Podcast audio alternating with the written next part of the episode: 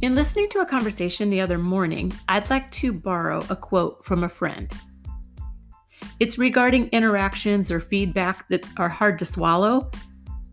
She said that you can think about it for a bit and then respond professionally, but then let it go. Don't let it take up space in your mind rent free. And I'd like to expound on that stuff. It doesn't just take space in your brain, it actually grows toxic mold and it ruins your thought life when it hasn't been maintained. I speak from personal experience on this one, and I'm also going to share a testimony of conquering. I've been walking with God for a long time, and I have been running a business for a long time, but I do still come up against problems for which there's no perceivable solutions. My husband thinks I'm OCD, and I might very well be. I tend to become what I would call hyper focused or fixated when it comes to getting closure. It's taken my whole life, but I've had to digest the idea that for some things there are no answers and there's no closure while here on the earth. Admitting that you don't know or that you don't have the solution for something is freeing, really. God knows the answer, and He has the solution, and I trust Him. But just knowing this hasn't been enough for me. I can't just let it go. The phrase, don't let it take up any space in your brain rent free, really struck me. I found it profound, and it's a phrase that I've thought about before, and I've even done teaching on it but her exact wording in that context seemed to encapsulate really well what I've been grappling with. So don't give certain, certain thoughts or issues any squatters' rights in your mind. I actually think it's ridiculous that squatters' rights even exists because me, in my lack of mercy and compassion, I don't think that squatters deserve to even have any rights. You get a home because you pay for it or you build it yourself. You get an apartment or a condo because you're willing to pay rent to the smart businessman who gave you the opportunity to live there in the first place. So it's not like they're taking advantage of you for asking for rent money or payment. They're just requiring that you be a good citizen and do what you said you would do. Or if you're owed a debt, you go ahead and ask for it. Make sure that it's taken care of so that it's not left hanging in the air. And that's going to make room for resentment and bitterness because eventually you feel taken advantage of. And sometimes it happens because you we don't have to get taken advantage of all the time. We don't have to allow those things to happen, but we do need to put some tools in our pockets so that we can pull them out on occasion when we need them. I'm going to speak from personal experience here. We all have our weaknesses and we all have our strengths, but I do have a tendency to become OCD. That's the way my husband terms it. I like to tease him and I tell him I'm actually just hyper focused. I'm very determined and I think I just focus well, but I do tend towards what I term hyper focus and that can be a little unhealthy. When I come up with something that I can't seem to come up with a conclusion to or bring closure, it just bothers me over and over and over again. And I might keep turning it, but I don't get anywhere. And I'm just hoping that eventually I'm going to get some kind of a clue or some kind of a hint, or God Himself is going to walk in the room and give me all the information that I'm trying to seek for. I remember years ago, I was just on my knees with a situation that I was desperate to come up with some answers and some insight. And I was just saying, Lord, please speak to me on this issue. I wasn't hearing anything. And I said, God, you have to speak to me on this. You have to reveal this. I did clearly hear him speak. he said, Nope, I don't have to give you the answer to that. And I said, Well, why not, Lord? And he said, Well, because it's none of your business. If you're searching through the scriptures, you should be able to find answers because the Bible is full of solutions and answers to mysteries. And it's true that you will gain wisdom and you will find some answers, like little pearls. But it certainly doesn't mean that we get to know everything as much as we want to, because you're not God, I'm not God, and in our humanness, there's some information that we probably can't handle. And God knows that. He's all knowing, He's all seeing, He's everywhere, and His Spirit lives within us if we've asked Him to. But that certainly doesn't mean we're going to know everything and get it perfect every single time. Compelling or obsessive compulsive thinking. I actually don't feel that I'm worrying or fretting because I don't feel fearful about it. I'm just seeking and I'm trying to figure it out. Truth be told, I've got a pretty high level of faith. I'm one of those gals that can stand at the foot of a mountain and say, Well, move yourself. The Bible said I could speak like that.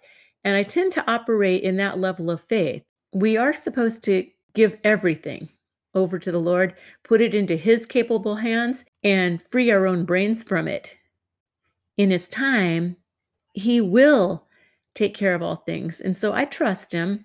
I believe you trust Him. It's not going to make my life or your life perfect, though. It doesn't mean that it's uncomplicated, but yet we can trust Him at all times.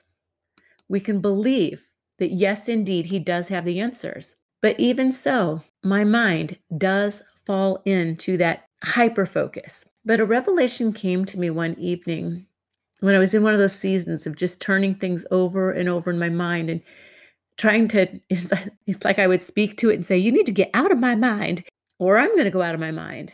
But it came to me that I was actually practicing idol worship. I didn't see that coming. I'd never thought of it before. We as Christians in the Western world, we don't believe that we practice idol worship. It seems so a long time ago, kind of almost primitive. Most of us don't have little idols in the corner in our house. And even non Christians will say they don't have idols. And if I have things in my mind that are sitting on the throne of my mind where only Jesus is supposed to be sitting, then it's an idol. There's a concern there, and it's become so big that it's magnified bigger than my faith in God. So that's a sin. It's an issue, it's an area of mistrust, and it needs attention. So I've got the Holy Spirit. He's my mentor, He's my coach. He searches all things, and He can understand things that I can't understand. All the kings, all the leaders, all the presidents, all the wise people, they can't understand it. But the spirit and the breath of God Himself, who created all things, and lives everywhere and knows all things and is all powerful, he can help. Sometimes I've literally got to stop, take a breath, step to the side, and remind myself who's in charge, who's actually got the answers, and who might very well be hiding or holding back the answers to something that I want to know so badly. And that's his prerogative. He's God, right? in order to keep me safe as one of his children and to give me peace of mind, there's just certain things he's going to hide from me. He's going to blind me from it, and I don't need to know it. So, because he loves me and he's protecting me, he might say, It's none of your business, child. But there have been times for me as a business owner, or years ago when I was living and working out on mission field, that I would come upon or stumble upon something that I did not have the answer to. And I couldn't get past it. I would literally get stuck. It didn't matter if I was washing the dishes, scrubbing the floors, out running, out walking. I'm trying to teach a dance class, and 70% of my brain was engaged with what I was actually doing at the time. But the other 30% was still on the unresolved issue. If it involved a person who had hurt me or there had just been disharmony with them, I could literally see their face in the forefront of my mind. It's like they would just be right there. And maybe that sounds weird and unusual to you, but for me as an artist and a, a visual person, this was a real experience. When I say was, it still is a real experience sometimes. I'm just being transparent with you here. I'm being real. I don't think I'm the only person in the world that has experienced this. So I'm trusting that somebody out there is going to resonate with this. I don't think I'm a crazy person. I think I'm a regular person. I'm an artist and I'm dealing with things that are unredeemed in the world and also within me. So, this is an area where I still need healing. Some of you probably need healing in the same area. I need wisdom. You need wisdom. I need God. You need God to do more of His work in our lives. And He will in His time. There's a verse that says, He who began a good work in us will continue it until the day of Jesus Christ. He's our finisher. He's going to be working until the day of perfection. I'm not a product of perfection quite yet, but I have potential. We bo- we all have potential because of God's work in us. It's kind of like the Lord searches and he finds those broken places in us and he just shows up with a big tube of super glue and he starts sealing the cracks.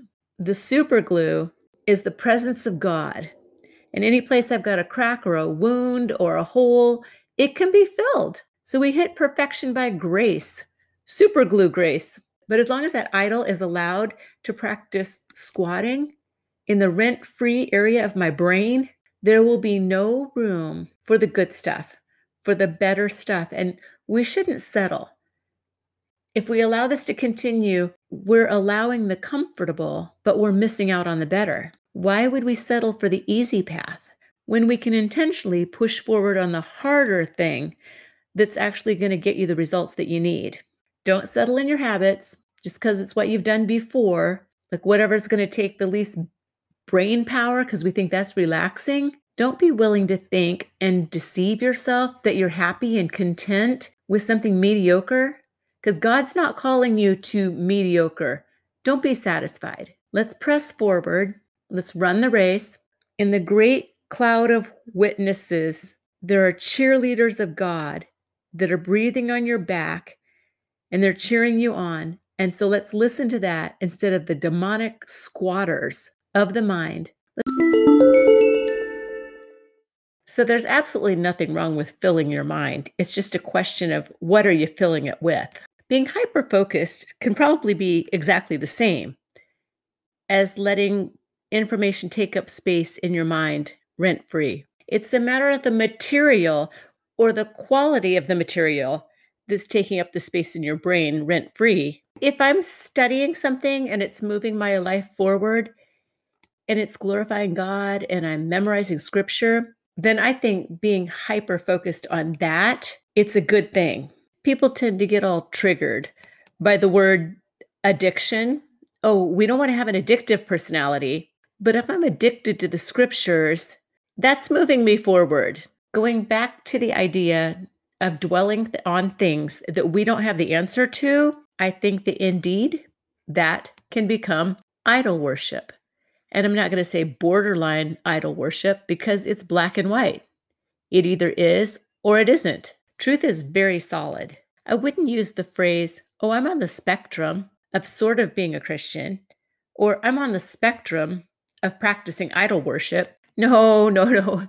It's pretty black and white. There's definitely right and wrong. So for me, allowing ungodly thoughts and fretful things to take up space in my mind rent free, this is placing an idol in a position where Jesus is supposed to be seated in my brain. And who's going to sit there?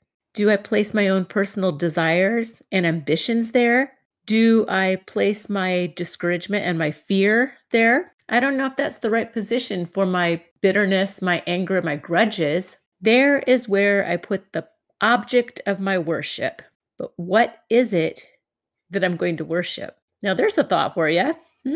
The object of my worship. What am I fixated on? If Jesus' word is right in the front of my brain or sitting right there on the throne, I'm going in the right direction. And overthinking about a situation that was hurtful and hasn't been brought to resolve yet, and I'm literally seeing that person's face or the pain of the situation that surrounds it right in front of my eyes, then they're sitting in the wrong spot and they need to move. So I've said this one before, but the way to get unstuck, get moving forward, and get that garbage off the throne room of your brain is forgiveness. If you can't forgive, ask for the supernatural help of God because He does come to rescue us when we're in a hard place. So just ask Him to help you. You know the principle. You're supposed to forgive, but we don't want to be fake about it and say, oh, I forgive them when we know very well that we haven't.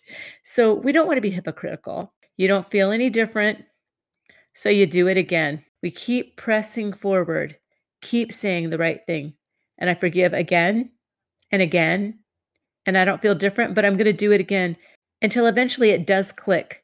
The supernatural power of God steps in and I can move on. The second principle of getting unstuck is what I call replacement. So if I'm still sitting and I'm gazing upon the same old thing day after day after day, I'm claiming that that's the kind of thing that I'm trying to move on from, but I'm still gazing at it. It doesn't work because I'm going to drive in the direction that I'm looking on the road. So I'm probably going to live in the direction that I'm gazing in the spirit. So I shouldn't have returned to the old spot.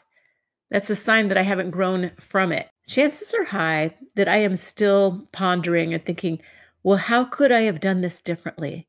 What could I do to change the past? Maybe I'm even trying to change the other person. They hurt me, they really annoy me, and I think they need to readjust their lives. Somehow I've deceived myself thinking it's in my ball court to actually do that, but it's not working, is it? How's that working for you? So let's try replacing those thoughts. Just plain and simple. Just think about something else. I remember being in the best place in the world a few years back. I was on an Alaskan cruise with my husband and his family. I'd gotten up early in the morning to go down to the gym, and they had the treadmill set up in such a way that you were looking out over the water while you did the walk on this machine. Now, how cool does that sound? Think of the scenery on your right, your left, and right in front of you of cruising through Alaska. And you're not watching TV, you're not staring at a white wall, you're looking out over the ocean and traveling. It was glorious. It's what you wish life would be about all the time. But guess what? My mind wasn't there. It was back home on the last hurtful, heinous thing that had happened at the dance studio. That was before I left on the cruise. And I cheapened my experience of this once in a lifetime experience with these people on this ship, on this particular spot in the ocean, on this particular cruise ship, at that exact time in the morning by allowing a hurtful person to come along for the ride. My brain had given space to a person who didn't deserve the space. And I'm not devaluing that actual person. I'm saying they didn't deserve that spot in my precious, priceless mind that God has given to me. The way that their behavior affected me and the hurtful results were lingering, and there shouldn't have been any validation. I had already said that I forgave them. I wanted to move forward, but I was S T U C K stuck. And there they were on the Alaskan cruise with me, seated on the precious throne of my mind. And maybe the fact that I'm even bringing it up in a podcast here says that there's still a little residue. I've at least got the memory of it. But the fact that it took so much mental energy and so much time speaks to me that it did create scar tissue. But I want to use what I've learned and I want to share it with you so that hopefully it won't take you as long to process things like this. Now, I'm sorry to digress, but I got to tell you something. I can get distracted, and then other times I'm hyper focused. But I just saw a broken Ken doll.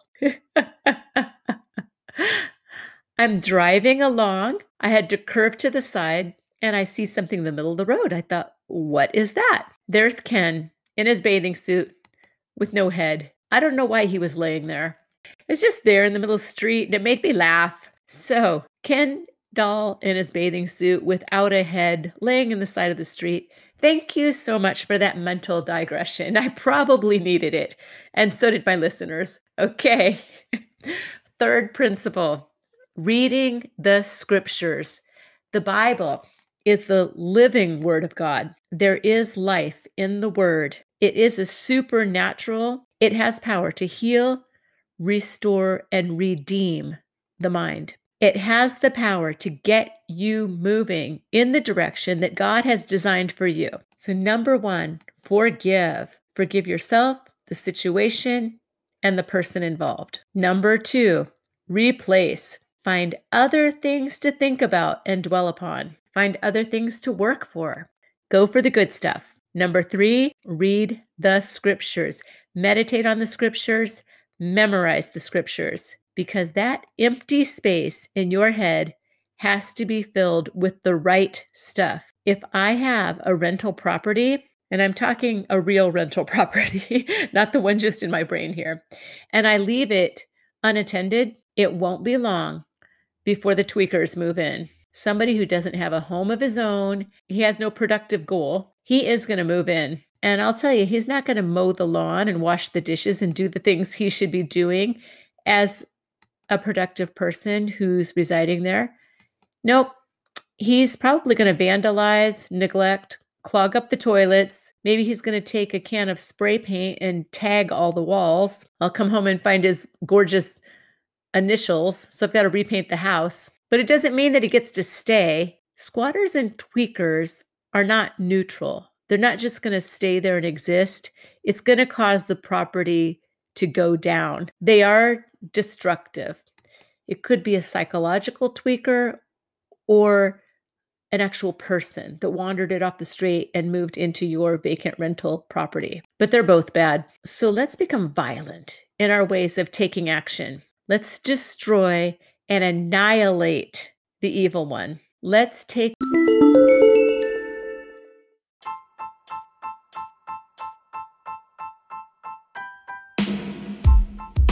Let's take away the power of the idols squatting in our minds and become healthy, productive, conquering individuals living in the full potential that God designs for us.